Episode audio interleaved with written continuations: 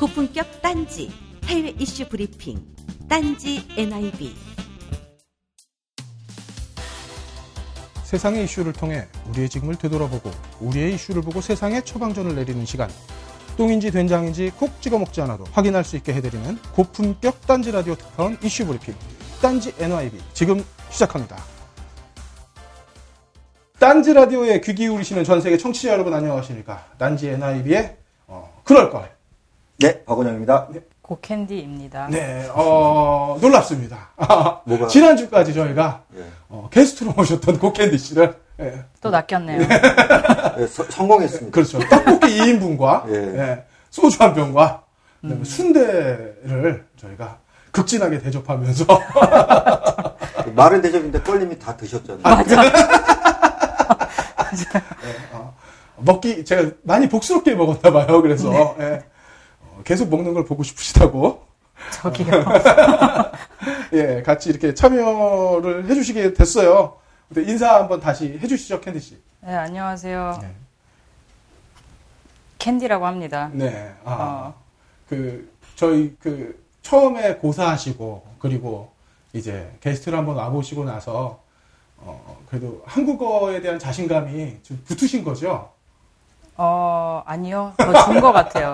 제 녹음된 네. 제 한국어를 듣고 정말, 아, 내가 정말 한국어를 못하는구나 예. 느끼고 좀 반성을 많이 했어요. 아, 이 얘기 제가 갑자기 생각나서 한 말씀 드릴게요. 네. 저랑 껄림이 네. 두 분이 이제 그 진행자 한 분 찾다가 네.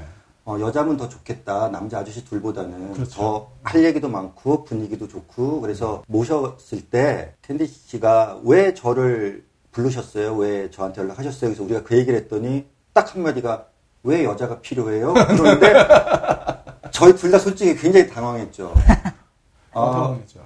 이거 굉장히 생각해보니까 어려운 질문이구나. 왜 우리가 여자가 필요했지? 그 말 속에 굉장히 많은 어떤 함의가 있고, 함의도 있었고, 사실, 우리가, 예, 의도했던 건 이거예요. 뭐냐면, 어. 중년 둘이 알 수 있는 세상의 것들은 너무 한계가 있으니까. 아 근데 그거는 우리가 맞지만, 구색 있잖아요. 보통 네. 껴 맞추는 거. 뭐 리포터도 그렇고, 어떤, 뭐할 때, 우리 마음속에 혹시라도 조금 그런 부분도 있지 않았나 하는 그런 걸 콕 찍어서 너무, 왜 여자가 근데 필요했어요? 라고 하는데, 그것 때문에 좀 당황했던 게 분명히 저는 있었어요. 아, 그 반성해야 되는 예, 예. 부분이죠. 우리가 그런 거 늘 반성하고 요새 특히나 네. 모르는 거 알게 되는 거 많지 않습니까? 네, 그렇죠. 살면서 다 안다고 생각했는데 우리가 알아왔던 세상이라는 게 너무 좀 여성분들이 보기에는 좀 그런 게 많구나 이런 게 좀 있었어요. 네, 네. 사실 여하간 그 남초 커뮤니티에서 벌어지는 일들에 대해서 솔직하게 하고 싶은 말들은 되게 많아요. 근데 이게 자꾸 진영 논리로 가다 보니까 결국에는 뭐 누가 좋다 나쁘다의 문제가 아니라 이 사회에서 그런 현상이 일어나는 것을 어떻게 이해, 이해하고 어떻게 극복해 나가야 되는지를 얘기를 해야 되는데 이런 얘기를 하더라도 결국엔 진영 논리로 가더라고요. 나중에 한번 하죠. 네, 나중에 예. 진정되면 셋이서 네. 뭐 냉정하게 예. 할수 있는 이야기들이 재밌을 많을 것것 같아요. 네.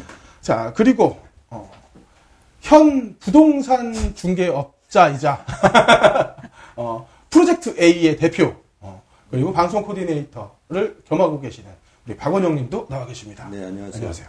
그 소개를 또 했어야 되는 겁니까? 그럼요. 아, 매번 해야? 어, 매주 예. 해야죠. 아, 매주 타이틀을 바꿔도 되나요? 예. 캔디 하는 게 씨는 많으니까. 그냥 네. trouble maker라는 타이틀이 전 너무 잘 어울리고 네. 좋은 것 같아요. trouble maker 멋, 멋있어요 그리고 어. 그리고 캔디님 그 얘기하실 때 왼쪽 팔뚝에 있는 호랑이가 있잖아요. 예, 예. 뭐 이렇게 살짝 이렇게 움찔움찔하는 것 같아서 야, 이러면서. 네, 무섭습니다. 네. 저 지난주 어떠셨어요? 방송 처음 나간 거 보시고. 뭐 그냥 오그라들었죠. 뭐 쥐구멍이죠 뭐. 예. 네. 근데 잘해야죠 앞으로. 저 혼자 웃었던 건 아시죠? 예. 예. 혼자서 아, 오늘은 뭐 같이 좀 웃어주시니까 되게 감사합니다. 노력해 보겠습니다. 네, 방송을 위해서. 네. 자, 그리고 저는 뭐, 이제 5개월에 접어든, 어, 그럴 거리입니다. 어, 좀 오랜만에, 제, 딴지 영진공도 이 시즌 해달라는 거 쌩까고, 어, 가능한 게 거의 없을 걸도 도망치고, 어, 여기 와서 이렇게 진행하고 있는데, 어, 뭐, 연장선이라고 생각해 주시면 감사하겠고요. 그리고 아이템이 좋다고 많은 분들이 말씀을 하셨는데, 어, 그 중에 한 분이 이런 말씀 하셨어요. 왜 해외에서 한국을 보는 시각이 없었냐, 그게 좀 아쉽다. 라는 말씀이 있었는데 그런 부분도 우리가 한번 좀 챙겨서 어, 여기서는 네. 도대체 한국에서 벌어지는 일들을 어떤 식으로 바라보고 있는지 예, 이런 것도 한번 저희가 아, 예, 네. 쭉 그렇죠. 예. 챙겨보도록 하죠. 예. 캔디 씨 지난 방송하고 느낌 어떠셨어요? 어, 제가 참 병신 같더라고요. 아이고 아이고. 그런데 예.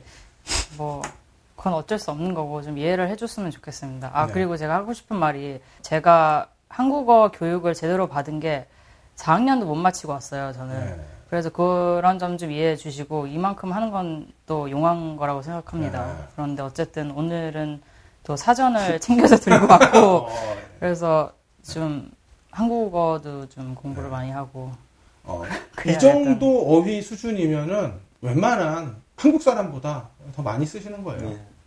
그거는 좀- 말은 솔직히 웬만큼 합니다. 저도 뭐 여기서 태어난 딸을 키우고 있지만 근데 제가 네. 글 쓰는 거 보잖아요. 네. 10살이라서 글을 그렇게 쓰는 거는 정말 잘 쓰시는 거예요. 네. 굉장히 노력 많이 하신 거고 네. 예. 정말 예, 감사합니다. 맞습니다. 만화를 많이 봐서 네. 아, 만화. 수준이 낮아요. 만화를 봐서. 아, 월, 원래 어떤 만화 좋아하셨어요?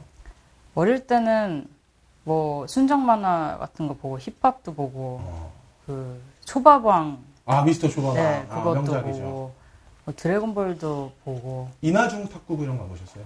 그거는 그러니까 스포츠 위주의 아, 그게 스포츠가 아니라 정말 철학 만화거든요. 아 그래요? 오늘 스포츠 얘기해야 되는데 스포츠 별로 안 좋아하시는 네 저는 안 좋아해요.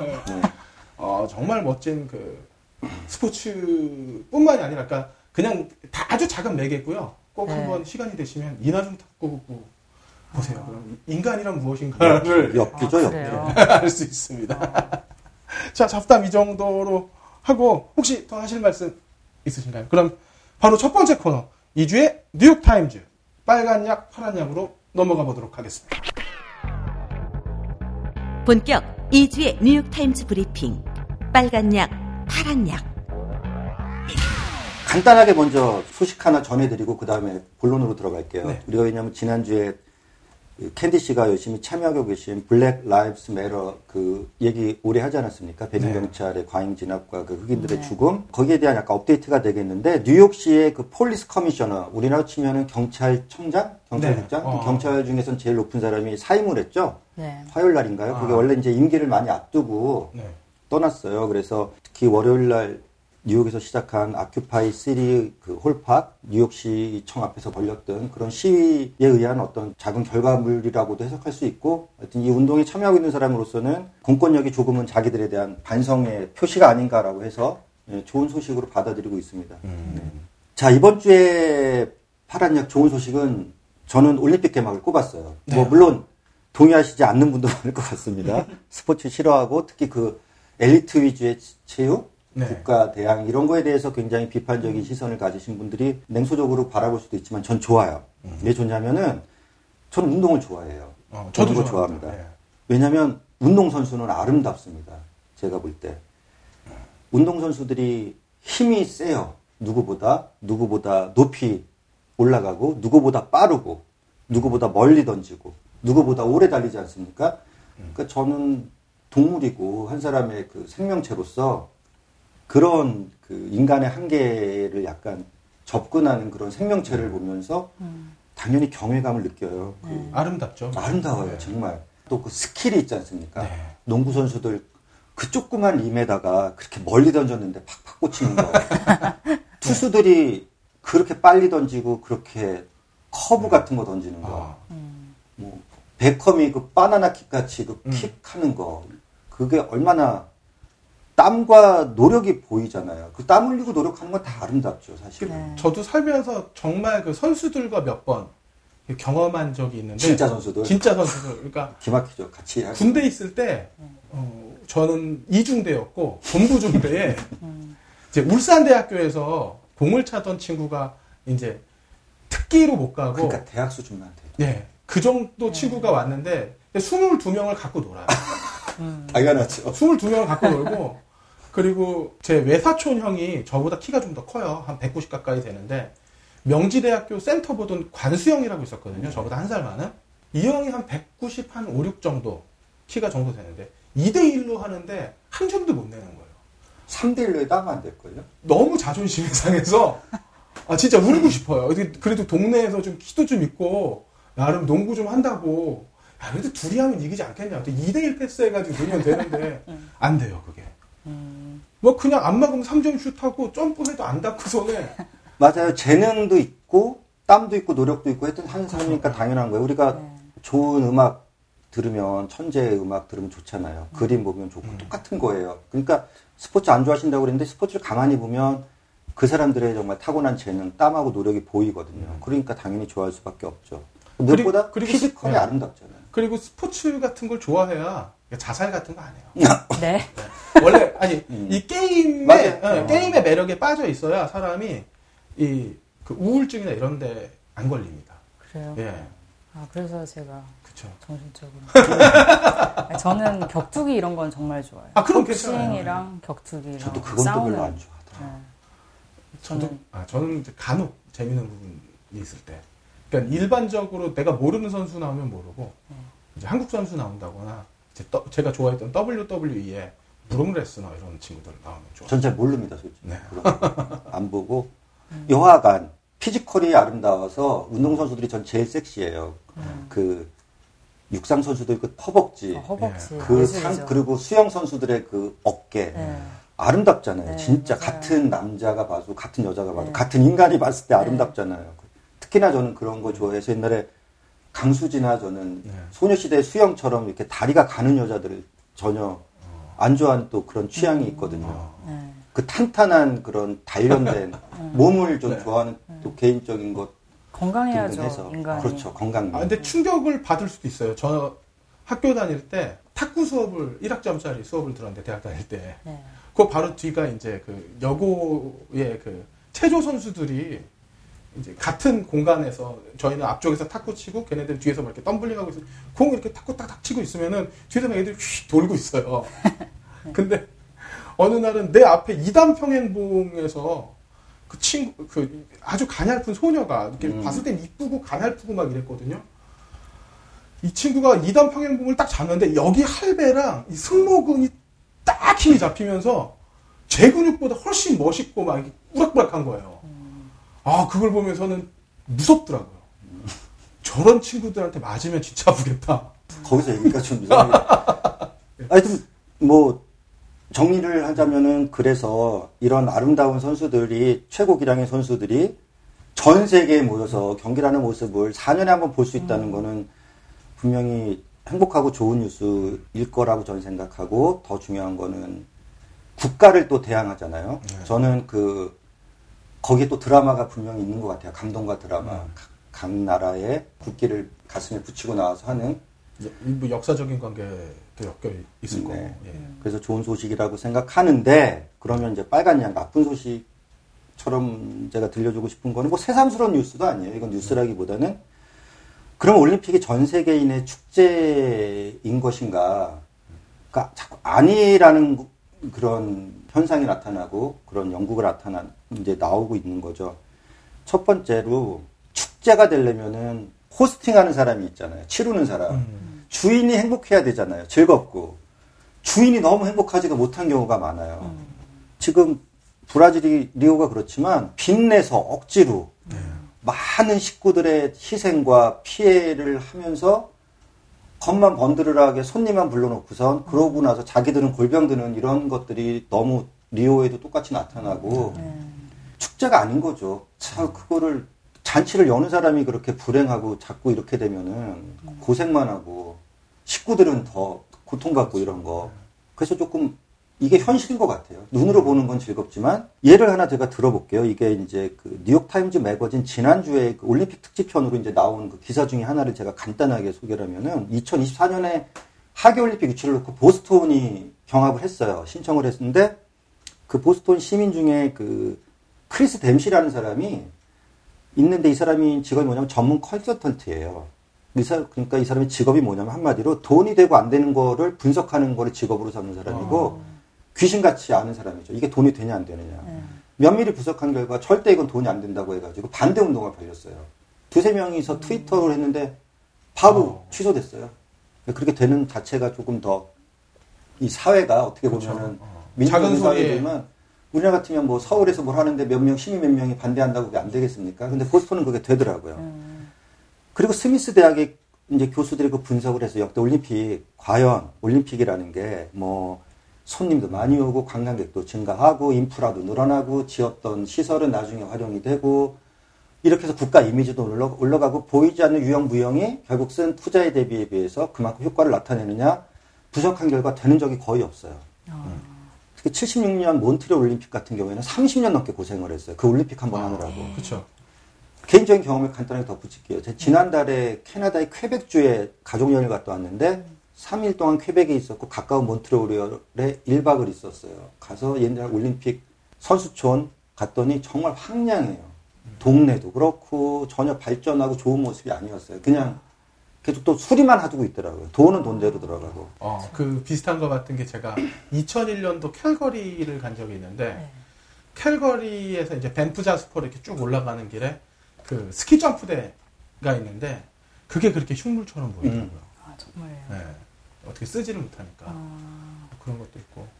그 사실 그리고 우리나라도 되게 가슴 아팠잖아요. 서울 올림픽 때 그 한강변에 마라톤 뛰고 하면 그 판자촌 보이는 거 보기 싫다고. 음. 그래서 이제 상계동, 중계동이라는 마- 동네가 그 아파트 단지가 생겨났던 게 그 싹 밀어내고 터저- 그 삶의 터전이 거기에 있는 사람들 다 글로 밀려나가고 또 어떤 사람들은 거기서 또 밀려나가서 성남으로 가고 이게 이게 다 그 주변부들이 생겨난 역사들이 서울 올림픽에 비롯한 것도 많았죠. 그래서 어, 많은 사람들이 동감하고 있지만 올림픽이 축제가 되려면 작아져야 되는 게 정답인 것 같아요. 그렇죠. 올림픽이 작아져야 돼요.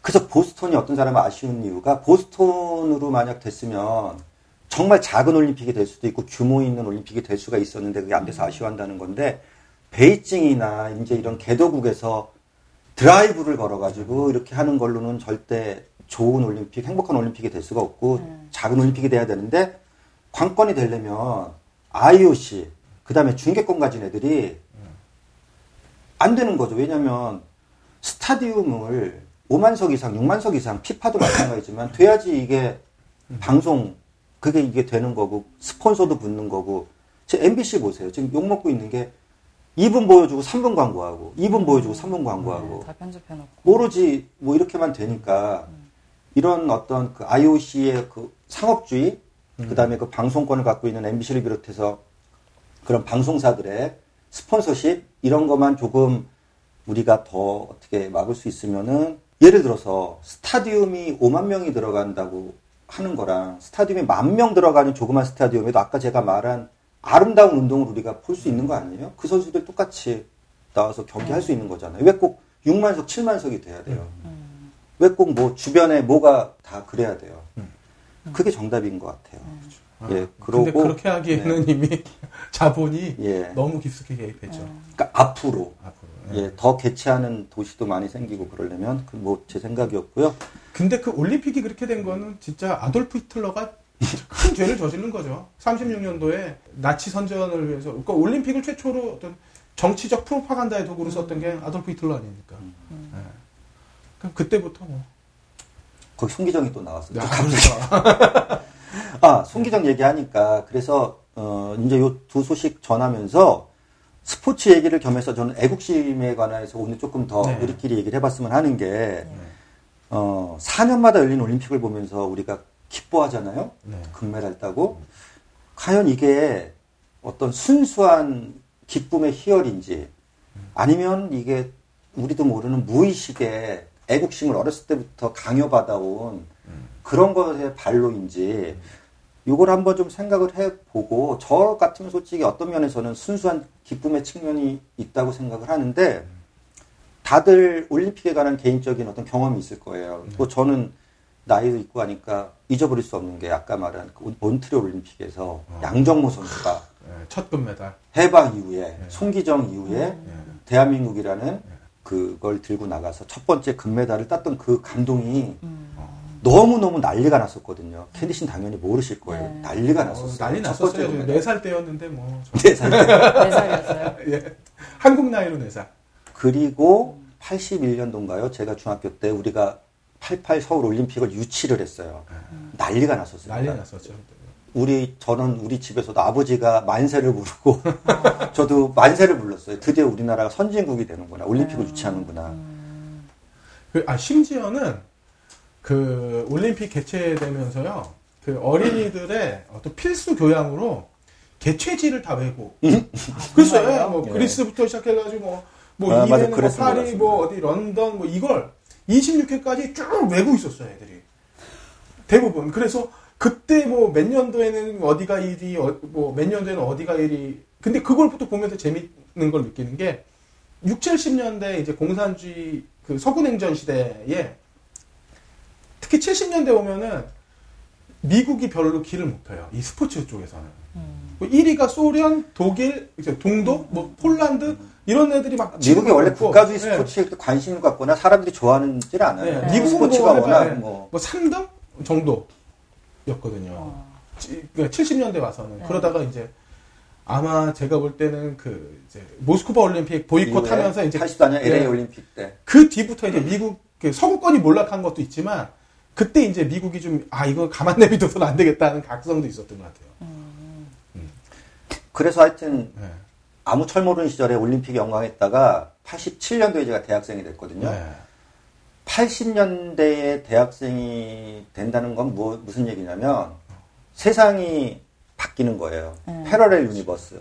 세상에는 두 개의 우주가 있는데 우리는 하나의 우주밖에 모르다가 선배들한테 얘기를 듣고 보면서 전혀 새로운 세상을 경험하는 그게 80년대에 대학생이 된다는 경험이거든요. 특히나 87년도면은 네. 뭐 제가 전형적인 486이지만 이 올림픽이라는 게 얼마나 이 전두환 군사 독재 정권이 자기들의 아까 말한 뭐 괴벨스 그 히틀러 얘기하지만 3S 정책 내가 그렇게 좋아했던 프로야구라는 거 네. 결국 스포츠와 섹스와 또 스크린이라는 이 3대 우민화나 막 이런 얘기를 들으면서 내가 생각했던 올림픽이라는 게 얼마나 이 허망하고 나쁜 것이고 우리를 세뇌시켜 왔고 이런 거에 대해서 갑자기 막 깨닫게 되는 거죠. 그래서 하나에 잊혀지지 않는 일화가 87년 가을에 제가 다닌 대학교랑 뭐 이렇게 대학 대항전 같은 걸 해요. 그래서 잠실 운동장에 갔었어요. 88년도 이제 그 1년 후에 올림픽이 열리는데 이미 잔디는 깔려 있고 거기서 그 대항전을 했는데 끝나고 나서 1년 선배 여자 선배 그 운동권 선배 누나가 잔디를 막 발로 밟는 거예요. 그래서 왜 그러냐니까 이 잔디 없애버려야 된다. 이 88 올림픽 막 이러면서 욕을 하면서 잔디 없애버린다고. 그게 잊혀지지 않아요. 그래서 그렇게 각성을 했다가 근데 결론이 뭐냐면 그 88 올림픽을 제가 보면서 유남규가 결승전에서 중국 꺾고 금메달 딸 때 같이 울었잖아요. 그러니까 그건 어쩔 수 이성과 없는 거죠. 이성이 아무리 이러고 그래도 그 감정이 막 발로가 되는 걸 보고 과연 애국심이라는 게 뭘까요, 이게? 이게 정말 우리가 강요받은 걸까요? 왜 우리는 태극기가 올라가고 금메달 따는 거 보고 왜 좋아하는 걸까요? 아 오늘 우리가 애국심을 주제로 얘기를 하는데 그 부분은 제 코너에서 네, 네. 그래서 그걸 조금 제가 답변을 좋겠어요. 특히. 요새 뭐 제가 이거 다음번에 한번 더 해요. 제가 내일 모레 이제 그 인천 상륙작전 볼 거거든요. 네. 이 타임스퀘어 극장에서 해요. 아. 시사회권 내가 받아서 볼 건데 애국 마케팅이라고 욕을 먹는데 애국을 마케팅으로 하면 왜 욕을 먹어야 되는 건지 왜 욕을 먹는 애- 애국은 따로 있는지 네. 이런 것도 나중에 더 한번 얘기를 해봤으면 좋겠고 또 하나 이 캔디 씨가 있으니까 제가 물어보는 건데 2001년도에 안토노노 그 유명한 헐리우드 액션 사건 있죠. 아 예. 상대편이 누구였죠? 안현수인가요? 아니 그때? 아니 아니요 김동성. 김동성. 제가 그때 직장 생활하고 있었어요, 여기서. 네. 그 다음날 광고국에 여자 사원이 있었는데, 20살, 20, 20대 중반인데, 아주 어렸을 때 왔어요, 미국에. 미국 시민권자예요. 화를 내고 열을 받는 거예요. 아, 오노 때문에 받는다고. 그 되게 재밌잖아요. 오노는 미국 선수고 얘는 미국 시민권자고 미국에서 사는 애인데 열을 받는다고 그러더라고요. 3, 4년밖에 안 살다 온 애가. 그리고 WBC 야구할 때 네. 플러싱에 있는 맥주 그 파는 데마다 난리가 났었어요. 여기 어. 2세들 와가지고 그렇게 한국을 응원을 하더라고요. 어떻게 생각하세요? 그 왜, 거기서 그 심정이 뭐고 그런 게왜 어떻게 나오는 거고 그게 뭐 애국심이랑 관련이 있는 거예요? 뭐예요, 그럼? 한국을 응원하고 그러는 게요. 네네. 자발적으로. 제가 미국 시민인데. 네. 저도, 저도 미국에서 태어나고 계속 자라왔기 때문에 저는 미국 사람이라고 생각하거든요. 그런데 올림픽이나 월드컵이 있을 때는 항상 한국을 응원해요. 왜냐하면은 미국은 아직 백인의 나라거든요.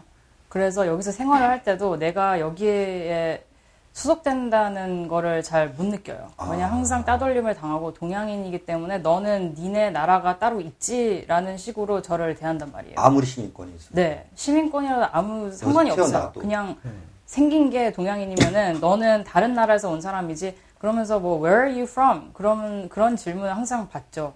그러 계속 그렇게 따돌림을 당하면은 내가 여기 사람이라고 있는 그런 생각이 들 수는 없죠. 그래서 올림픽이나 특히 내가 한국말을 좀 한다 싶으면은 올림픽이나 월드컵이 있으면 한국을 응원하는 경우가 많죠. 왜냐하면 그쪽을 응원하면은 그래도 좀 나를 받아들여 주니까. 그러니까 한국 사람들도 여기서 태어난 교민 아니, 요- 여기서 태어난 사람들을 봐도 한국 사람이라고 그냥 일단 치고 넘어가거든요. 그냥 한국말을 못하면 너는 왜 한국말 못하니라고 뭐 욕을 하기도 하지만 그래도 일단 생긴 게 그러고 뭐 부모님이 한국 사람이면은 그냥 한국 사람이라고 쳐요. 그냥 나를 나를 받아주는 사람들이 있으니까 그냥 어, 나는 어디서 뭐 좀 끼고 싶거든요. 특히 뭐 나라를 응원하고 그럴 때는 특히 끼고 싶잖아요. 소속감을 느끼고 싶은 거예요. 그렇죠. 내가 one of them이다라는 걸 느끼고 싶은 거예요. 네, 그렇죠. 근데 미국에서는 안 그래주니까 그리고 특히 스포츠 문화는 미국에서는 동양인이 낄 자리가 별로 없어요. 그 동- 운동 그거는 선수들도 무슨 어, 별로 없잖아요, 동양인이. 뭐 제레미 린이 좀 농구를 하니까 뭐 근데 그 사람은 뭐 미국 사람이죠. 미국 그 사람 근데 그 전에는 그 뭐였지? 야오밍. 예, 야오밍은 솔직히 음. 중국 사람이잖아요. 그래서 그 사람이 우리들의 선수라고 말하기엔 좀 어려웠어요. 제레미 아. 린이 나름 나타나서 좀, 아, 이 사람은 그 우리 American, 그냥 우리 같이 미국 사람이다라고 응원을 할 수 있었는데, 그래도 음. 아직 좀 멀었죠. 그런 부분이 있군요. 네. 아, 그잘 저는 하여튼 근데 재밌었어요 그 현상이. 네. 어. 예, 그 저도 그때 이제 맥주집에 모여서 그걸 봤거든요. 한국 경기하는 거, 네. 야구, 월드 베이스볼 클래식. 네. 네. 근데 다 영어로 떠드는 그 젊은 애들이 와가지고 네. 계속 한국어로 하고 나가서는 또 담배 피면서 다 영어로 얘기를 하는 거예요. 뭐. 네. 그러고 나서 또 들어와서는 뭐. 그래서 저거는 어떻게 피가 있는 건가? 뭐 약간 이런 생각이 좀 음. 들어서 궁금했어요. 그 자기 고향에 대한 그 애틋함 같은 거는 본능에 가까운 거라고 생각을 하고 그리고 또 환경적인 그 지금 말씀하신 그 환경적인 부분도 분명히 뭐 영향을 주겠죠. 네. 그리고 음, 또 하고 싶은 제가 말이 미국에 우리가 살지 않아서 예. 불, 불과 걸림도 네다섯 달밖에 안 되면 느끼지 않습니까? 미국인들은 참 애국심이 많아요. 아, 성조기를 정말 사랑하고 어, 뉴욕만 해도 뭐 조금만 퀸즈나 이런 데 네. 나가면 집집마다 거의 다 성조기를 1년 24시 1년 내내 걸어가요. 예, 그런 집만 가도 가봤어요. 베테랑이라면 무조건 존경을 해요. 참전 용사라면 어. 존경을 하고 정치인은 애국을 강조하고 야구 경기, 농구 경기, 축구 경기 열릴 때마다 국가 연주하고 그러니까 약간 성스러운 감정. 이거 뭐 트럼프가 완전히 지금 밤 역풍 맞은 게걔 갑자기 네. 건드린 게 베테랑이거든요. 죽은 그렇죠. 여지가 없어요. 쟤는 절대 건드리면 안 되는 거야. 네, 나라를 위해서. 그러니까 그 부연 설명을 하자면은 무슬림계 그 음. 부부가 얘기를 연설을 한걸 전당대회에 반박을 했는데 이 부분에 자제분이 그 저 파병 나가서 돌아가신 죽었죠. 분이었죠. 예, 네. 이라크전에 참전했다 죽었는데 물론 이제 여기에 대해서는 또 배경을 설명하고 반박을 할일 많죠. 미국이라는 나라가 원래 전쟁밖에 안 하는 나라잖아요. 네, 계속 옛날 책- 애국 채권부터 팔기 시작해서 이라크전 명분 없는 전쟁하고 모병은 해야 되고 하다 보니까 사람들한테 그렇게 끊임없이 애국식을 주입하지 않으면 자기 나라가 밖에서 하는 그런 수많은 악행과 전쟁 이런 거에 대한 게 분명히 있지만 그걸 떠나서 어쨌든 그건 그거고 실제로 아무 죄 없이 나가서 나라를 위해서 어쨌든 싸우다가 죽은 사람에 대한 그런 확실한 존경과 그 경의 심정 뭐 거기에 대한 이런 거는 또 확실하거든요. 그리고 그걸 떠나서 자기 국가나 국가에 대한 프라이드가 너무 강해요. 저는 좋다고 보는데 한국에서는 제가 언제부터 애국은 굉장히 촌스러워요. 피해야 할 개념이고 꼴통 개념이 되는 거예요. 애국을 내세우면 태극기 절대 안 걸어요. 무슨 쪽팔리는 짓이야. 그리고 애국 마케팅이라고 하면 욕을 먹어요. 이게 왜 정말 이렇게 되는지 이거 아까 꼴님한테 제가 거의 같은 질문인데 이런 거에 대해서도 우리 한번 좀. 예, 요거는 해볼 수 제, 제 코너에서 네, 네. 먼저 다시 한번 마- 말씀드리도록 하겠습니다. 아, 예. 우리 캔디님한테 제가 의견을 듣고 싶은 게 있어요. 왜냐하면 네. 세월호 운동 가시니까 네. 애국가 관련해서 올해 초에 저도 이거 뉴스로 들은 얘기인데 네. 세월호 시위 현장에서 20대가 국기를 불태웠죠. 음. 근데 잡혔죠. 근데 국기를 태극기를 불태운 사례 중에 유일하게 처음으로 무죄 판정을 받고 나온 걸로 제가 그렇게 소식을 들었어요. 아, 전에 국가 국기를 태워서 붙잡혀서 유죄 판결을 받은 적이 있나요? 국가 모독죄로 제가 볼 때는 무죄 아, 유죄 판결이 그랬나요? 많이 받지 않았습니까? 글쎄요, 그, 그 제가 되게 100% 정확하게는 사례를 찾아봐야겠지만 네. 그 뉴스 기사에 의하면 최초로 무죄를 받았다고요. 국가 아. 모독죄에 해당이 안 돼서 아, 그래요. 국기를 불태우는 행위가 잘못입니까? 애국과 연결이 없는 겁니까? 캔디 씨 생각에는 어떠세요? 지금 봤을 때 그런 국기의 상징이 별로 그렇게 큰 의미가 없다고 봐요. 왜냐면은 다른 나라에 사는 한국인들도 그냥 한국인이라고 보고 미국 사람이라고 안 보고 막 인터넷으로 많이 연락을 주고받고 그러는 시대이기 때문에 국경의 의미가 그렇게 크지 않다고 보거든요. 그래서 국기의 국기라는 상징을 갖고 그거를 불태워서 뭔가를 이렇게 표현 표현을 하려고 그거를 태우는 거지만 그렇게 큰 의미가 없다고 보고 그렇기 때문에 좀 무죄 판결을 받지 않았을까라는 생각이 들어요. 그리고 또 표현의 자유에 대한 것도 뭐 전보다는 좀 더 나아졌다고 생각하기 때문에 뭐 그런 차원에서 음, 무죄를 주지 저는 않았을까. 네. 저는 동의해요. 네. 그러니까 국기가 상징이잖아요. 그냥 하나의 상징. 네. 종이잖아요. 네. 천이고 네. 이게 뭐 십자가도 아니고 코란도 아니고 그런 식의 음. 누구를 정말 심각하게 감정적으로 조롱하거나 모욕한 것도 아니고 네. 하나의 국민이 자기 국가에 대한 불만의 표시로 국기를 태웠다는 게 저는 모독했다고 절대 보지 않아요. 그리고 네. 어떻게 보면 그 자체가 애국심의 발로일 수가 있는 네, 거잖아요. 맞아요. 70년대, 60년대 왜 히피 여기 반- 베트남 반전 운동 했을 때 국기 네. 많이 태웠잖아요. 네. 왜냐면 나는 미국을 사랑하는데 난 미국인이고 미국인의 프라이드가 있는데 미국인이 어디 나가서 베트남 민족에게 그러한 나쁜 짓을 아무 명분 없는 전쟁을 하고 음. 그걸 부끄러워하는 게 애국이고 거기에 대해서 항의하는 차원에서 국기를 불태우는 자체가 애국 아닙니까? 근데 음. 우리나라 고엽제 옛날에 월남전에서 했던 거에 대해서 고엽제 반대 운동했을 때 또 왜 월남 참전 용사들이 제가 그렇게 존중에 마땅하다고 보는 베테랑들이지만 그 사람들이 그 사람들을 공격했지만 그건 애국의 표현일 수가 있는 거고 말씀드렸듯이 그건 자기 표현의 자유에 해당하는 거죠. 국기를 내가 태울 수도 있는 거잖아요. 마음에 안 들면 자기 네. 나라가 하는 짓이에요. 제가 법대를 2년 동안 다녔기 때문에 되게 잘 아, 알았습니다. 예. 제가 원래 법대 법적으로 서 저는 예. 예. 그 표현의 자유는 헌법의 기본 가치예요. 어, 그 국가 모독죄는 하위 개념이죠. 그러니까 표현의 자유가 우선되는 거지. 음. 예. 그걸 태우는 것 자체가 어떤 뭐 심각한 뭐 사회적 무리나 누군가에 피해를 주지 않는다면 그렇죠. 예. 누구한테 피해 줬습니까? 뭐 기물을 파손했습니까? 공간을 뭐 점거했습니까? 그걸로 뭘 잡아서 고소를 기소를 하고 하는 것 자체가 코미디인 거지. 음. 예. 그냥 아이고 그냥 쯧쯧 한 번만 하던가 아니면 그 상황에 동조를 한다면 박수 한 번 쳐주면 끝날 일을 이걸 법의 테두리까지 갖고 와가지고 기소를 하네 마네 하는 거는 좀, 좀 창피한 얘기죠. 그러면 여기서 두 번째 제가 또 질문을 드려야겠어요. 역시 세월호에 관련된 네. 말씀드리니까 부정확할 수 있습니다. 나중에 부정확한 제가 사례 들었으면 네. 지적해 주세요. 네. 누구든지. 제가 직접 들은 얘기, 저기 그 SNS를 통해서 접한 얘기인데 네. 세월호 가족들이 오랫동안 광화문에서 시위했지 않습니까? 네. 거기 많은 시민단체들이 연계를 했죠. 근데 어떤 시점에서 그게 국경일인가 아마 그래서 국기를 세월호 가족들은 달고 싶어 했대요. 그날 집회에 사용하고 싶어 했어요. 왜냐면 시민들과의 동참도 유도하고 네. 어떤 그 의미를 살리기 위해서 그 시민단체 중에 한 분이 그렇게 반대를 했대요. 이유가 나는 국가주의에 반대한다고. 그래서 못 걸었대요. 음. 저는 그렇게 생각하는 게 그러니까 외부 세력 소리 듣죠. 왜 가족들이 주체가 달고 싶다는데 자기 신념이 뭐가 중요하고 그리고 거기가 자기 선명성이나 자기 신념을 과시하러 나오는 데가 아니잖아요. 네. 어, 그렇죠. 대의가 있고 세월호의 목적이 있으면은 국기를 달 수도 있는 거예요. 네. 그걸 왜 굳이 반대를 해요? 저는 이런 부분이 바로 욕을 먹을 부분이라고 생각을 하고 국기가 뭐가 그렇게 촌스럽습니까? 혹시 그런 무슨 뭐지 아, 아버지 연합인가 그런 단체들 있잖아요.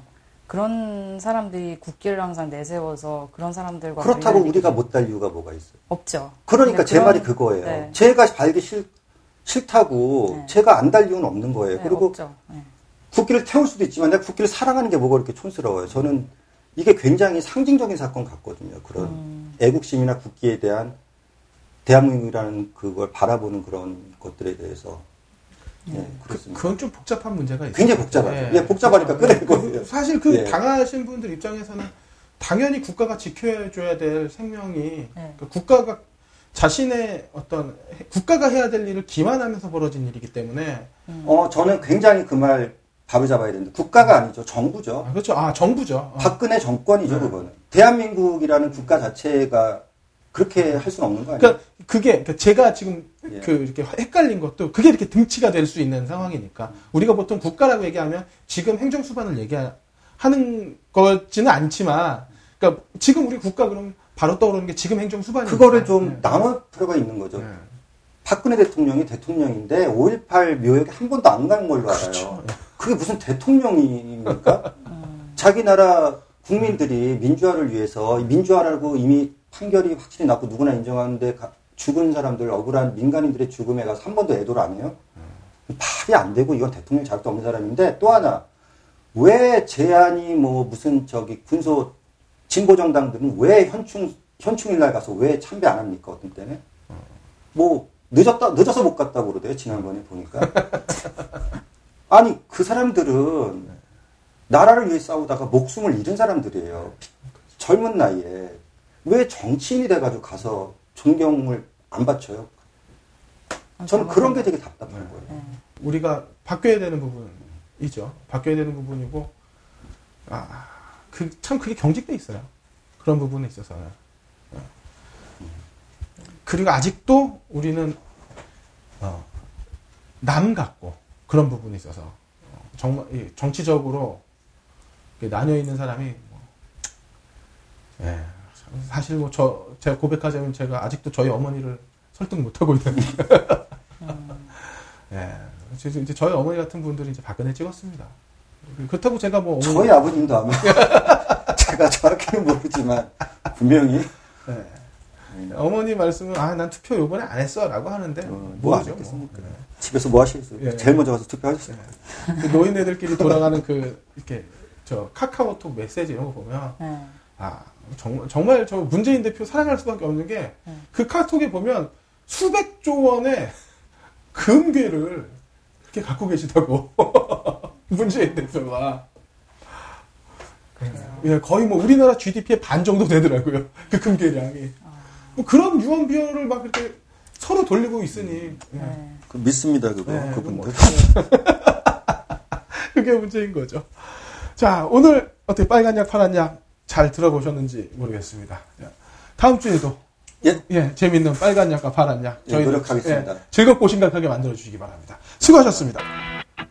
세상의 모든 것을 거는 딴지 캔디고의 고 캔디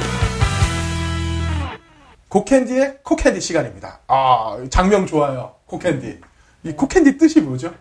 아, 코캔디가 nose candy라고 영어로 네. cocaine을 대신하는 slang인데 뭐 요즘은 잘 안 쓰는 것 같고요. 예. 뭐 어쨌든 마약같이 자극을 주는 코너를 만들고 싶어서 아니면 그냥 병맛 발언을 하는 시간이라고 생각하셔도 되고요. 예, 아. 도발을 하시겠다. 네. trouble maker답게 네, 그렇죠. 욕좀 드시겠다.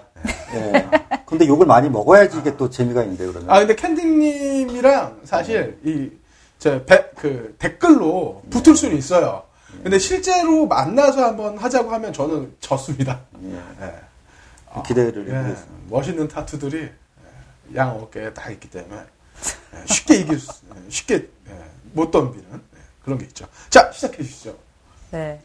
이주의 코캔디 발언은 애국심은 폭력이다. 아, 예. 어, 그 우리 오늘 주제가 이번 주 주제가 애국심이니까 네. 이어서 발언이네요. 네, 그 제가 애국심이 폭력이라고 생각하는 이유가 여러 개 있는데 네. 뭐 일단 첫 번째는 나라의 정체성이라는 걸 갖고 애국심을 갖는 거잖아요. 네네. 그런데 그 나라의 정체성은 누가 정하는 거예요? 네. 그거는 주로 강자가 정한다고 생각해요. 음. 강자가 누구이냐? 그거는 정부죠. 그리고 미디어가 그 정부를 위해서 그 강자가 정한 나라의 정체성을 내보내는 거고요. 그거는 우리는 어쩔 수 없이 받아들이고 어, 따라야 돼요. 그리고 강요를 당하죠. 그런데 뭐 내가 정한 게 아니고 나는 이렇게 나는 이게 우리 나라라고 생각하지 않는데 그런 강요당하는 거를 어떻게 내 맘대로 사랑하고 뭐 그러 뭐 그럴 수가 있나요? 좀 마음이 안 따라주는데. 마음이 안 따라주면 사랑을 할 수가 없죠. 근데 그거를 계속 사랑하라고 강요하는 거는 폭력이죠. 뭐 예를 들어서 한식 세계와 같이 좀 리두스를 해서 그러니까 이게 한국이다라고 자기 멋대로 상징을 정해버리고 그 강요하는 게 폭력이죠. 그러니까 한식 세계와 같은 경우는 뉴욕에서 제가 또 개인적인 경험이 있어요. 아, 그 그래요? 제가 좀 부끄러운 부끄러운 얘기지만 네. 그 한식 세계화를 위해서 일을 한 적이 있어요. 아, 왜 부끄럽습니까? 좋은 왜냐면은 하셨는데. 아니요 네. 전혀 좋다고 생각하지 않고요. 저- 제가 왜 이게 안 좋은지 말씀을 드릴게요. 네. 정말 부끄러워요. 왜냐하면은 이게 제가 어, 대학원을 졸업하고 좀 뭐랄까 한참 방황을 하다가 어쨌든 뭐 알바를 구한다 그래서 이 한식 세계화 그 트럭을 했었어요. 그러니까 푸드 아. 트럭이라고 뭐 여러 개 맨날 내보내서 이 뉴욕에 있는 한식 레스토랑들을 다 모아가지고 뭐 그런 사람들의 잡채나 비빔밥, 네. 불고기 이런 그런 정부가 생각하는 그런 상징적인 그런 음식들을 그냥 나눠주는 거였어요. 센트럴 파크에도 갔었어요, 혹시? 네. 아, 저 그 자리에 있었습니다. 아 정말 부끄럽습니다. 어쨌든 거기서 센트럴파크에서 했던 이벤트는 진짜 거대한 비빔밥 퍼포먼스라고 해서 항상 하는 게 있어요. 진짜 막저 이상한 그때 사진 찍어서 보도하는 입장이었습니다. 아 정말요? 네, 저는 마케팅하는 입장이었고요. 정말 그 계셨군요. 근데 그거를 항상 해요. 이게 한국의 상징이다. 그러면서 모르는 미국 사람들 앞에서 이상한 그 목욕 해야 되는 그런 통 같은 엄청나게 거에다가. 네 거기다가 밥이랑 100인분, 100인분이 아니고 1000인분?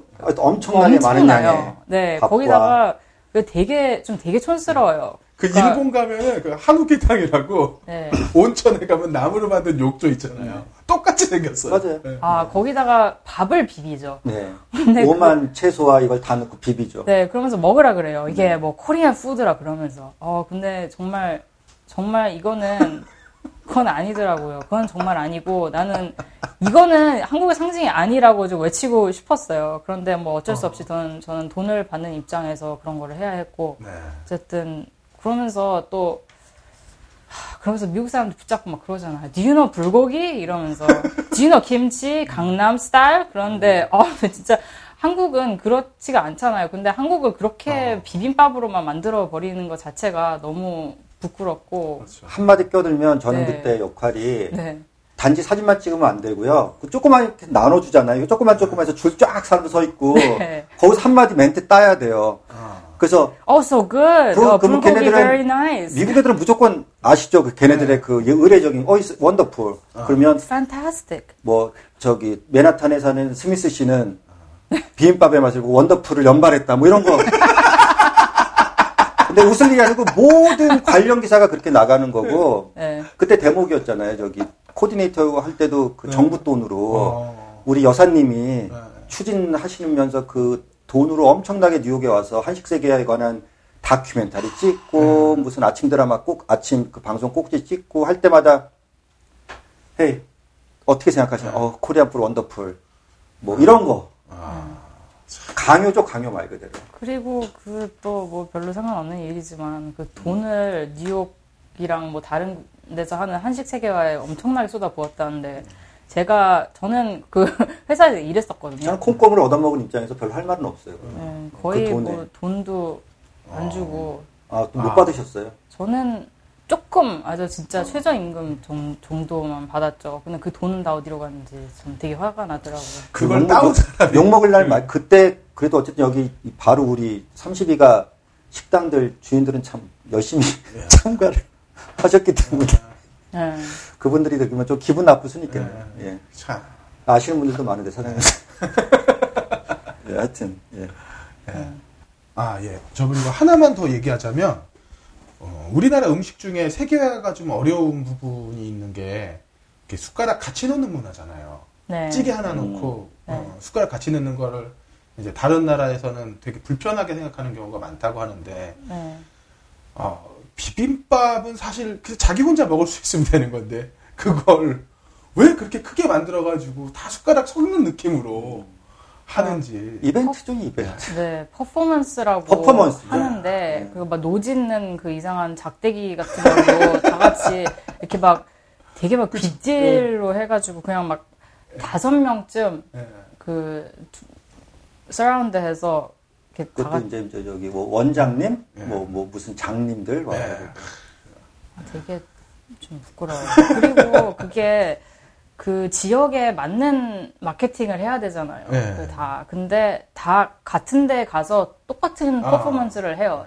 근데 그게 특히 뉴욕 사람들 보면은 그건 참 되게 촌스럽고 이게 무슨 사이비 종교짓인가 막 그러거든요. 그래서 그런 노력도 그냥 그 지역 사람들 이해하려고 하는 노력도 없이 그냥 비빔밥 얼굴에 들으미니까 그거는 좀그 제일 문제는 네. 관이 주도해서 그런 것 같아요. 그러니까 민간이 하게끔 관에서는 그냥 던, 던져놓고 네. 민간이 어떻게 잘 이루어 나갈 수 있게끔 도와주는 역할을 해야 되는데 그 관이 목적을 정해놓고선 이건 음. 찍어야 되는 거니까 이렇게 만들어라 해버리니 네. 다 똑같은 게 나올 수밖에 없는 거죠. 그렇죠. 비빔밥. 아 진짜 부끄러워서 정말. 네. 네. 그리고 또 뭐 비슷한 얘기인데 정체성이라는 게 뭐 강자가 정하기도 하고 네. 또 정체성이라는 것은 누군가가 소외되어야만 만들어질 수 있는 것이잖아요. 네, 그렇죠. 그러니까 뭐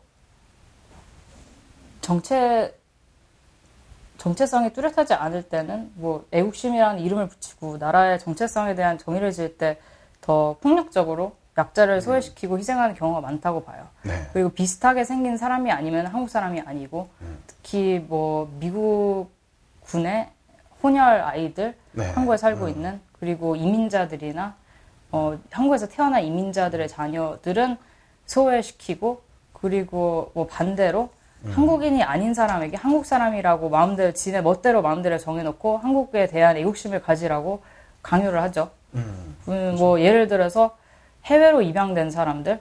그런 사람들이 뭐 배우를 한다거나 아니면은 뭐 어딘가에서 국가대표를 한다거나 운동선수들? 그러, 그러면은 한국 사람들이 그런 사람들을 보고 뭐 자기 한국계 자식이라고. 누구 네. 뭐 네.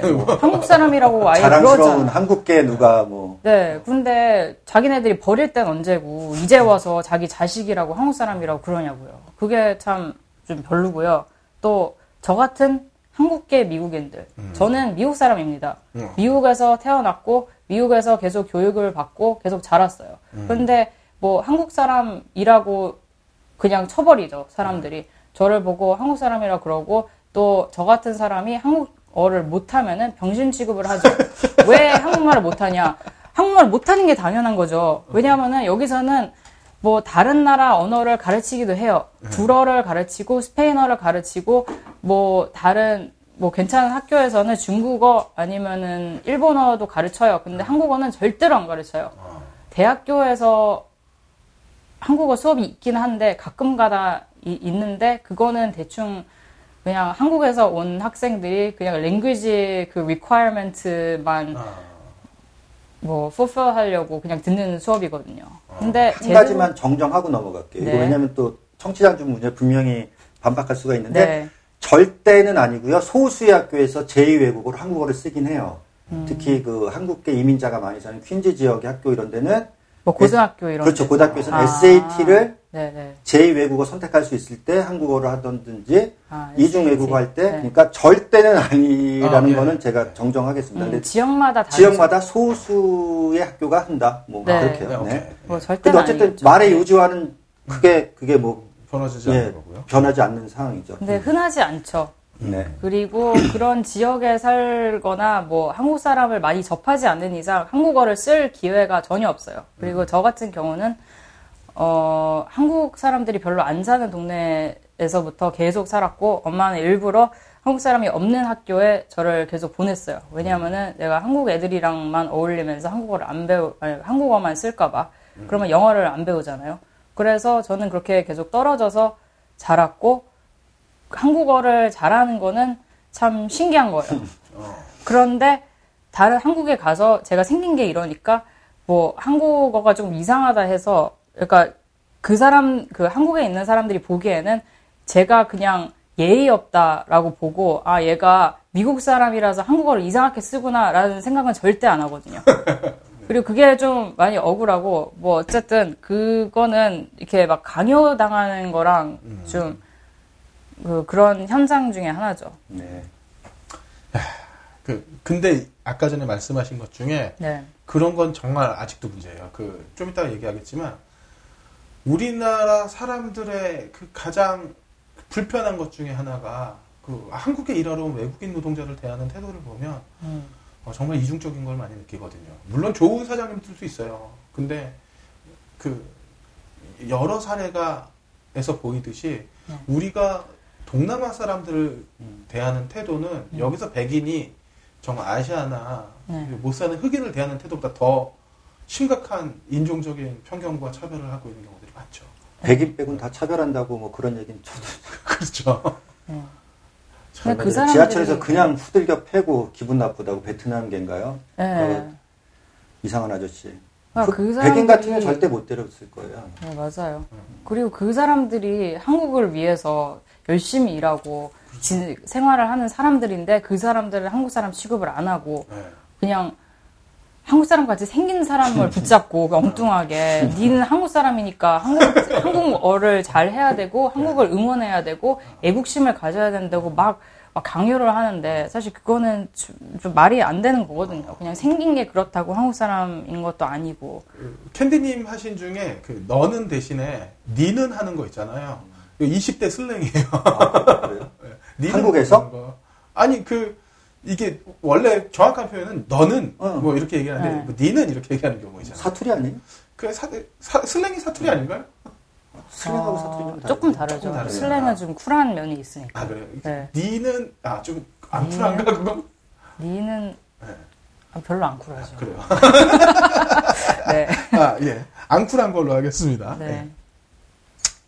예. 예. 그리고요. 그리고 또 애국심이 폭력이다. 음. 음, 이유 다른 다른 한 이유는 원래 공인이 아닌 사람도 애국심을 갖고 나라를 대표하라고 강요를 당하죠. 아 그런 거 있죠. 심하죠. 네, 한국은 정말 심한 것 같아요. 뭐 미국도 좀 그런 경우가 있긴 하지만 한국의 예를 봤을 때 와 이거는 정말 아니다라는 생각이 들 때가 많은 게 정치를 하는 사람이 아닌데도 나라를 대표를 해야 된다고 많이들 그러죠. 예를 들어서 가수 가수들 그 싸이가 강남 스타일을 한창 떴을 때 굉장히 좀 전 세계적으로 유명했었잖아요. 그 사람들이 그런 이상한 춤도 같이 따라 추고 그랬었는데 싸이가 뭐 다른 이런저런 논란에 휩싸였을 때 그걸 보고 아니 한국 사람이 한국을 대표하는데 뭐 그런 식으로 행동을 하면은 되게 쪽팔리다라는 식으로 너는- 비난을 많이 받았던 것 너는 같아요. 전 세계적으로 유명한 사람이고 너는 한국을 대표하는 사람이고 네. 그런 사람이 왜 욕먹을 짓을 하느냐. 근데 싸이는 노래를 만드는 사람이지 한국을 대표하는 사람은 아니거든요. 그런데 그런 식으로 강요를 하면 안 되죠. 나- 자기는 그냥 음악을 만들면 끝이고 그리고 그런 도덕적인 예를 갖추라고 강요하는 거는 가수가 할 일이 아니 아니에요. 그리고 뭐 배우가 미드에 출연을 하거나 그럴 때도 아 뭐 한국 사람이라 자랑스럽다 뭐 이런 말을 하고 그거 그거는 참 좀 너무 억울한 거죠. 이 사람들은 자기 할 일만 하면 되는데 왜 나라를 대표해야 돼요? 그리고 갑자기 그 생각 나네요. 007 시리즈에 북한이 소재로 이제 그 적군으로 어, 나왔어요. 나왔을 때 차인표 씨가 그 거부했죠. 차인표 씨가 거부를 했더니 완전히 떠받들고 네. 출연했던 사람한테는 너 왜 한국의 이미지나 뭐 이런 거에 대해서 나쁜 이미지를 하는 역할을 맡을 수가 있느냐. 아니, 배우가 007 같은 프랜차이즈 대단한 거에 악역으로 중요한 역할을 해서 배우로서는 대단한 역할이고. 영광이죠. 영광이죠. 근데 그걸 갖다 왜 그런 게 조금 있어요. 예, 네. 분명히 있긴 있어요. 좀 유난스러운 게 그런 거에 대해서. 네, 그 그리고 이 파- 이번 에피소드에 무슨 얘기를 할까봐 고민을 한참 하다가 그딱 SNS에 마침 떠돌아다니는 영상이 있더라고요. 근데 이거는 한국 사람이 아니라 인도 인도 봤어요. 배우였는데 네. 그 인도 배우가 무슨 기자회견에서 그 기자한테 질문을 받는데 그 전에 음. 했던 인터뷰에서 자기가 생각하기로는 인도는 여성에게는 굉장히 퇴진적인 국가라고 말을 한 적이 있대요. 퇴보한다. 네. 아직까지도. 네. 네. 그래서 그 이번 그 영상에 있던 그 기자가 왜 자기는 인도 배우가 왜 인도 자기 나라에 대해서 그렇게 안 좋게 얘기를 하냐고 어, 그러니까 대표하는. 네. 그러니까 인도를 대표하는데라고 말을 하더라고요. 그래서 그 배우가 아니 나는 나는 배우지 인도를 대표한 적 없다고 그게 강하게 말을 하더라고요. 근데 그거는 정말 한국 사람들도 많이 봐야 되는 영상이라고 생각을 했고요. 그거 진짜 속 터지는 게요. 네. 그 물어보는 여자 여기자거든요. 똑같은 네. 걸 계속 물어봐요. 네. 그러니까 나중에는 너무 화가 나는 거야. 네. 이 배우가. 네, 저도 그런 좀. 넌 왜 인도애가 인도를 욕해? 네. 계속. 너 인도인데 인도를 욕해. 그러니까 인도를 인도 사람이 인도를 사랑하니까 욕을 할 수가 그렇죠. 있죠. 저도 사랑하는 마음이 있으니까 한국 욕을 하는 거고요. 네. 그러니까 내가 미국 사람이라고 그냥 한국을 그냥 무작정 미워하는 건 아니고 그냥 관심이 없으면은 욕을 안 하겠죠. 그냥 아예 얘기도 안 하고. 예. 그렇게 다 이해하고 들어주실 것 같고. 어, 그렇게 이해해 주셨으면 32가 아까 감사하겠습니다. 식당 저기 네. 사장님들도 다 비빔밥 퍼포먼스 그렇게 이해해 아니 주실 거라고 저는 생각하고. 정말 32가 인, 그리고 플러싱에 있는 그 레스토랑들을 위해서 제가 얼마나 열심히 일을 네, 했는데요. 그럼요. 그래서 잘 됐으면 좋겠으니까 네. 저도요. 어, 캔디님이 저 맛있는 보쌈집도 알려주시고. 아, 그거 예. 드셨어요 오늘? 아니요, 이제 저녁에 안 드셨어요? 예. 어, 그 마음이 어떤 네, 의도를 잘 하시는지 알겠고 예, 잘 전달됐을 거라고 생각합니다. 네. 아, 그리고, 어, 이, 근데 오늘 주제는 제가 볼 때는 좀, 어, 착했다. 음, 어, 생각보다 착했다. 예, 예, 이거, 이거 약간. 앞으로 더 좀 나쁜 거, 더 욕먹을 만한 거를 nose candy까지는 아니고, 생각해보니까 욕먹을 말이 전혀 없었어요. 예. 예, 아주 예. 좋은 말들이. 그러니까 네, 이거- 그래도 저는 좀 reasonable해서 좀 약간 되게 이건 좀, 그, 이 코캔디 정도까지는 안 오고, 네 어, Vicodin 정도까지밖에 안. Vicodin? 어, 바이코딘. 그거는 캄다운하는 쪽이니까. 네. 네. 그, 어, 어쨌든 뭐, 첫, 이렇게, 이제 본격적인, 같은 네. 진행자로서 한 코너 잘 들어봤고, 예. 이제 가- 앞으로 훨씬 더 발전하겠죠. 예, 우리- 열심히 노력하겠습니다. 그, 마- 캔디님의 첫, 그, 본격 진행이니까, 우리 박수로 한번 네. 마무리합니다. 수고하셨습니다. 어우. 감사합니다. 삶에 지친 여러분들에게 드리는 위약 처방. 이주의 플래시보. 2주의 플라시보입니다. 아, 자, 우리 박원영님이랑 어, 캔디님 말씀하신 거 잘 들었습니다. 어, 저는 이거에 더불어서 우리 애국심을 이야기하는 자리에 어, 어, 애국심이 발현되는 좀 차이점에 대해서 얘기를 해보고 싶어요. 음. 우리나라는 애국심을 어, 어떤 자신들의 사익을 위해서 쓰는 경우가 참 많거든요. 그래서 어떻게 보면은 어, 미국 와서 보면, 보면서 되게 부러운 것들이 몇 개 있었어요. 먼저, 첫 번째가 그, 그 군인에 대한 예우거든요. 어, 제가 여기서 양키스 구장이랑 매추 구장 두 군데를 가봤는데, 어, 양키스 구장에는 시애틀과 경기 2대5 경기를 보러 갔고, 어, 안 나왔어요. 어, 매추 구장에는 어, 강정호를 보러 갔습니다. 예. 안타 못 쳤어요.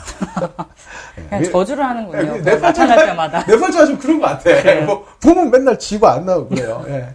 근데 되게 놀라웠던 게, 양키스 구장 갔을 때는 에이로드의 홈런을 거의 마지막으로 음. 홈런 치는 걸 봤고요. 음. 음. 그리고 신더가드 나왔었는데, 와, 신더가드 싱커를 100마일 던졌어요. 그 별명이 토르죠, 토르. 토르. 한국 발음. 예, 예. 한국 발음으로 토르. 와, 정말, 시- 싱커는 커브의 일종인데, 이걸 100마일 던진다는 거는 직구 100마일 던지는 것도 힘든데, 원단 발음을 한번 들어보고 싶어요. 토르를 어떻게 발음해야 돼요? Thor. 예, 저 우린 절대 안 예, 돼요. 안 돼요. Thor. 예. 예, 뭐, 그렇다고 치고요. 예. 아무튼 뭐, 신더가드 그런 공 던지는데 어떻게 칩니까? 아무튼 이 두 경기를 봤는데, 어, 이 두 경기에서 다 그 중간에 공수 바뀌는 시간에, 어, 그날 오신 참전 용사들 소개하시더라고요. 오래되신 분들. 근데 모두 일어나서 박수 쳐주고, 뭐, 그 양키스 구장 갔을 때는 시구도 하시고 그랬어요. 그러니까 이런 어떤 그, 그분들에 대한 대우를 하는 풍토를 보면은 존경하는 마음을 안 가질래 안 가질 수가 없어요.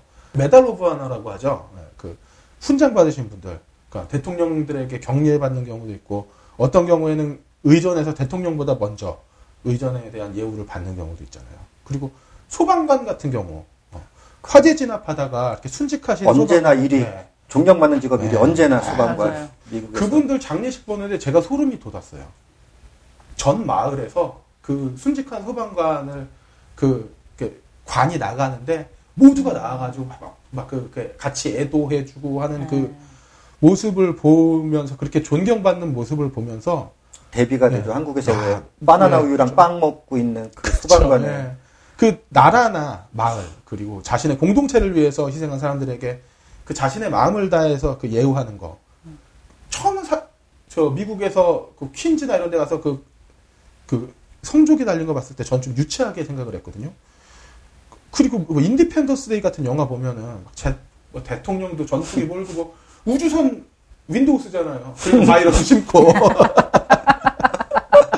막 그, 막, 막, 왜 이런 거 보면서 감동받고 그러지? 나 진짜 음. 이해를 못 하겠는데. 라고 했는데, 네. 아, 근데 이거, 이게, 그, 공동체를 위해서 희생하는 사람이 어떻게 조, 대우를 받는지, 그리고 그 사람을 영웅으로 어떻게 대우를 하는지를 보니까, 그리고 그 대접을 보니까, 아, 이건 진짜 감동받을 만하다. 그리고, 그래서 나도 이- 어, 마을이나 동네, 그리고 나라를 지키고자 하는 이 자연스러운 마음이 생기는 게 아닌가. 그리고 사실, 아, 그렇게 유치해 보였던 그 애국심이라는 게 미국에서 그렇게 행동하는 걸 보니까 어, 안 생길 수가 없는 거예요. 이 작은 단위부터 그것을 위해서 희생한 사람들에 대한 존경과 예우가 있는데 당연히 애국심이 생기죠. 저는 예. 그런 미국에서 그런 것을 보다가 한국에서 그 지뢰에 밟아서 발 나간 그 군인 있잖아요. 네. 그 스토리를 보고 정말 깜짝 놀랐어요. 어떻게 나라가 그 목, 목숨을 바친 그리고 목숨을 바치면서 그 나라를 위해서 일을 했던 그 군인이 발이 하나 날아갔는데 하나도 지원도 안 해주고 그다 그래, 위에 네. 그 장군들이 이런 애들이 네. 뒷돈 받고 이상한 무기 저기 그런 거나 뭐 그러는 거죠. 그러니까 사실 어떻게 보면 미국의 그 잘못된 전쟁이나 네. 그 세계 질서에 대한 자의적인 조작 같은 거 비판받을 부분이 있지만 음, 그- 근데 그곳에서 일어나는 군인들의 그 비상식적인 행동 문제 있어요. 하지만 최소한 그런 것과 별개로 국가의 부름에 참전을 하거나 공동체를 위해서 헌신한 사람들에 대한 그 존경과 대우는 우리의 그것과 너무 다르죠. 예. 그- 그리고 애국심은 그렇게 고치되는 것이라고 봐요. 애국이 구호가 될 때 우리나라처럼 그건 폭력과 포갑이 되는 거죠. 사실 우리나라에서 애국심이라는 거는 좀 많이 변질됐어요. 그 제가 국민학교 때 배웠던 애국심은 그 반공정신이었거든요. 그 처음부터 우리 10살 때 그거 외워요. 우리는 민족 중흥의 역사적 사명을 띠고 이 땅에 태어났다라고 쭉 이어지는 두 페이지짜리. 근데 그때 저는 사실 쭈쭈바랑 투게더에 홀릭돼 있던 10살짜리인데 그 민족이 뭔지 중흥이 뭔지 우리의 역사가 뭔지 그 사명이란 단어가 무슨 뜻인지도 모르고 그냥 구절을 외웠죠. 예. 그리고 얼굴도 모르는 그 이승복 형이 나는 공산당이 싫다고 한마디 했다가 얼굴 찢기고 그 38선에서는 도끼 들고 착 도끼 들고 착한 미군과 한국군을 갖다가 때려 죽인 뭐 도끼 발행 사건 이런 얘기 듣고 예. 그리고 38선 몰래 넘어서 김신주 일당 넘어와서 우리나라 대통령을 죽이려 했다는 뭐 이런 얘기에 우리는 늘 그 분노를 어, 애국심의 형태로 나타내기를 강요받았죠. 그리고 늘 우리가 봤던 만화 사람 가면을 쓴 혹대, 혹달린 참 또리 장군. 또리 장군이요. 예. 그런 거 보고 예, 살아왔던 우리에게 사실 애국은 반공의 다름이 아니었거든요. 그리고 커가면서 그 반공이 1년에 세뇌였고 그리고 군부 정권 유지의 수단이라는 걸 알았을 때, 그, 그 80년대 중반에 왜 서울이 물바다 된다고 수백억씩 성금 걷어가지고 금강산 댐 만들고 있잖아요. 평화의 예, 평화의 댐. 아, 그게 또 구라인 걸 알았을 때. 그 어렸을 때 가졌던 애국심이 커서는 그게 비웃음거리가 되는 거죠. 예. 물론 대한민국에 애국심이 없냐? 저 있다고 봐요. 그리고 또 그게 나쁘냐? 그거 아니라고 보죠. IMF 때 우리 부모들이 폐물 들고 나와서 나라 살리기 위해서 근무기 운동했던 거. 헐값에 대기업은 넘어가고 비정규직 생기고 그 수많은 가정이 파탄 나는 걸 막을 수는 없었지만 그, 그 마음만은 뜨거웠죠.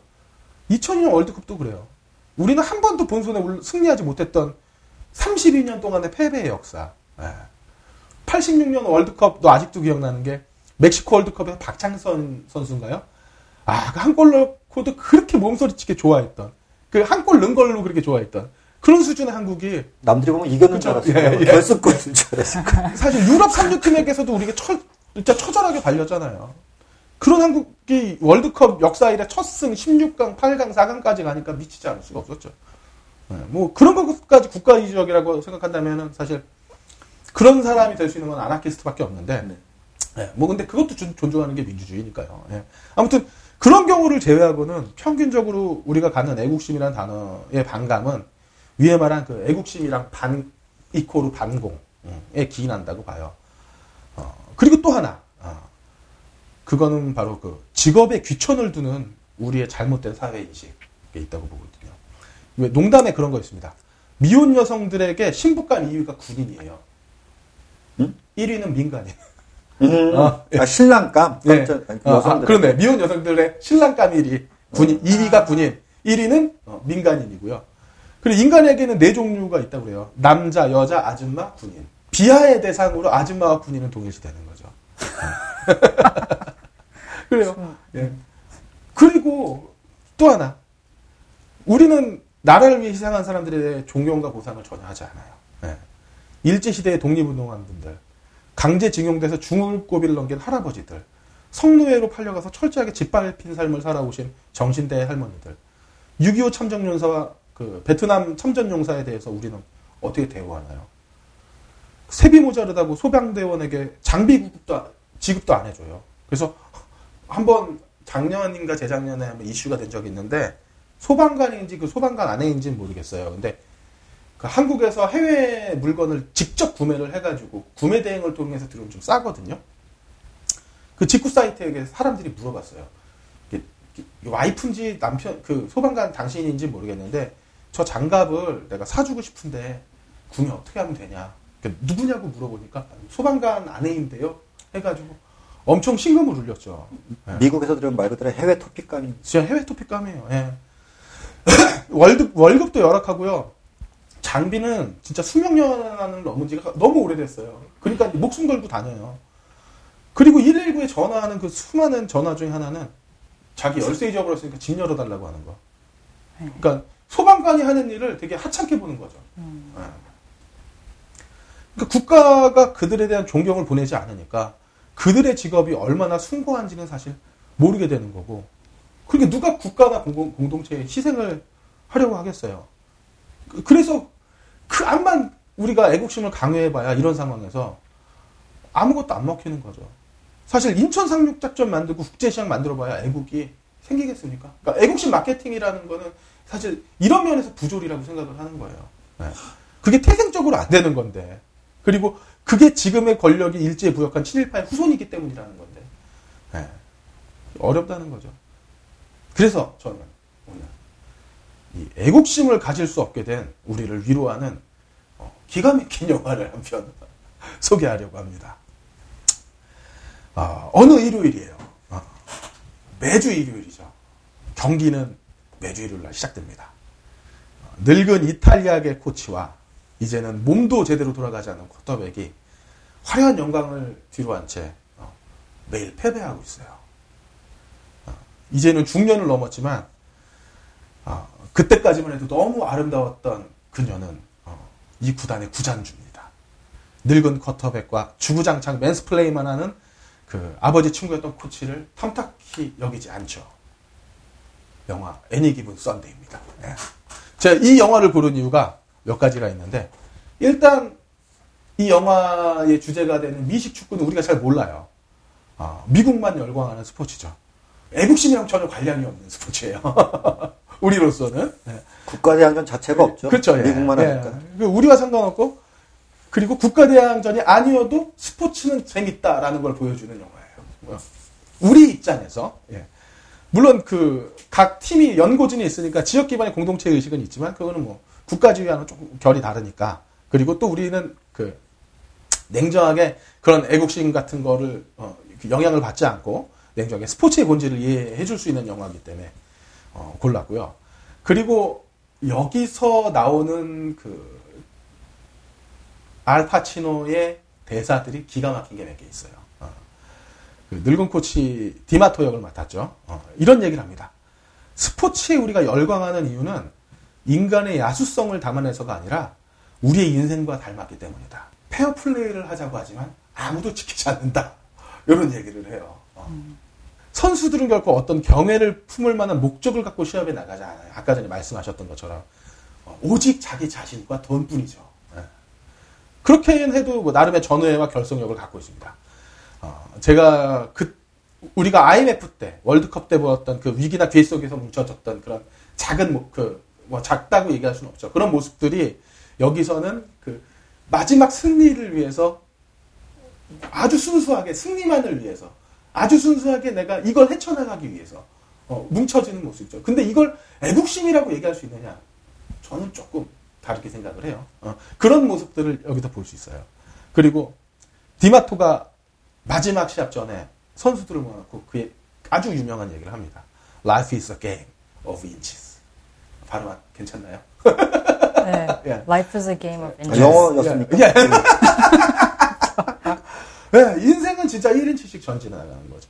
어, 우리가 진짜 애국심을 배우지 못했고, 어, 사실 배울 수가 없는 환경이었어도, 어, 우리가 애국심이 뭔지 모르지는 않습니다. 어. 어떻게 보면 그걸 비열하게 소비한 놈들 때문에 기회가 없었기 때문일 수도 있어요. 어. 그래도 1인치씩 바꿔나가면 승패는 바뀌지 않을까 그렇게 생각합니다. 그러니까 절망하지 않고 우리는 한 발씩 1인치씩 앞으로 나가는 게 더 중요하지 않을까 이렇게 생각합니다. 어, 오늘의 플라시보 여기서 마치겠습니다. 네. 아 감사합니다. 자 저희가 준비한 어, 두 번째 시간도 이렇게 마무리가 됐는데요. 어, 오늘 어떠셨어요? 첫 번째보단 좀덜 버벅거린 것 같고 예. 뭐 진행하는 사람이 좋았다 나쁘다 얘기하는 거 좀 그런 것 같아요. 예. 근데 덜 어색했던 것 네. 같기는 해요.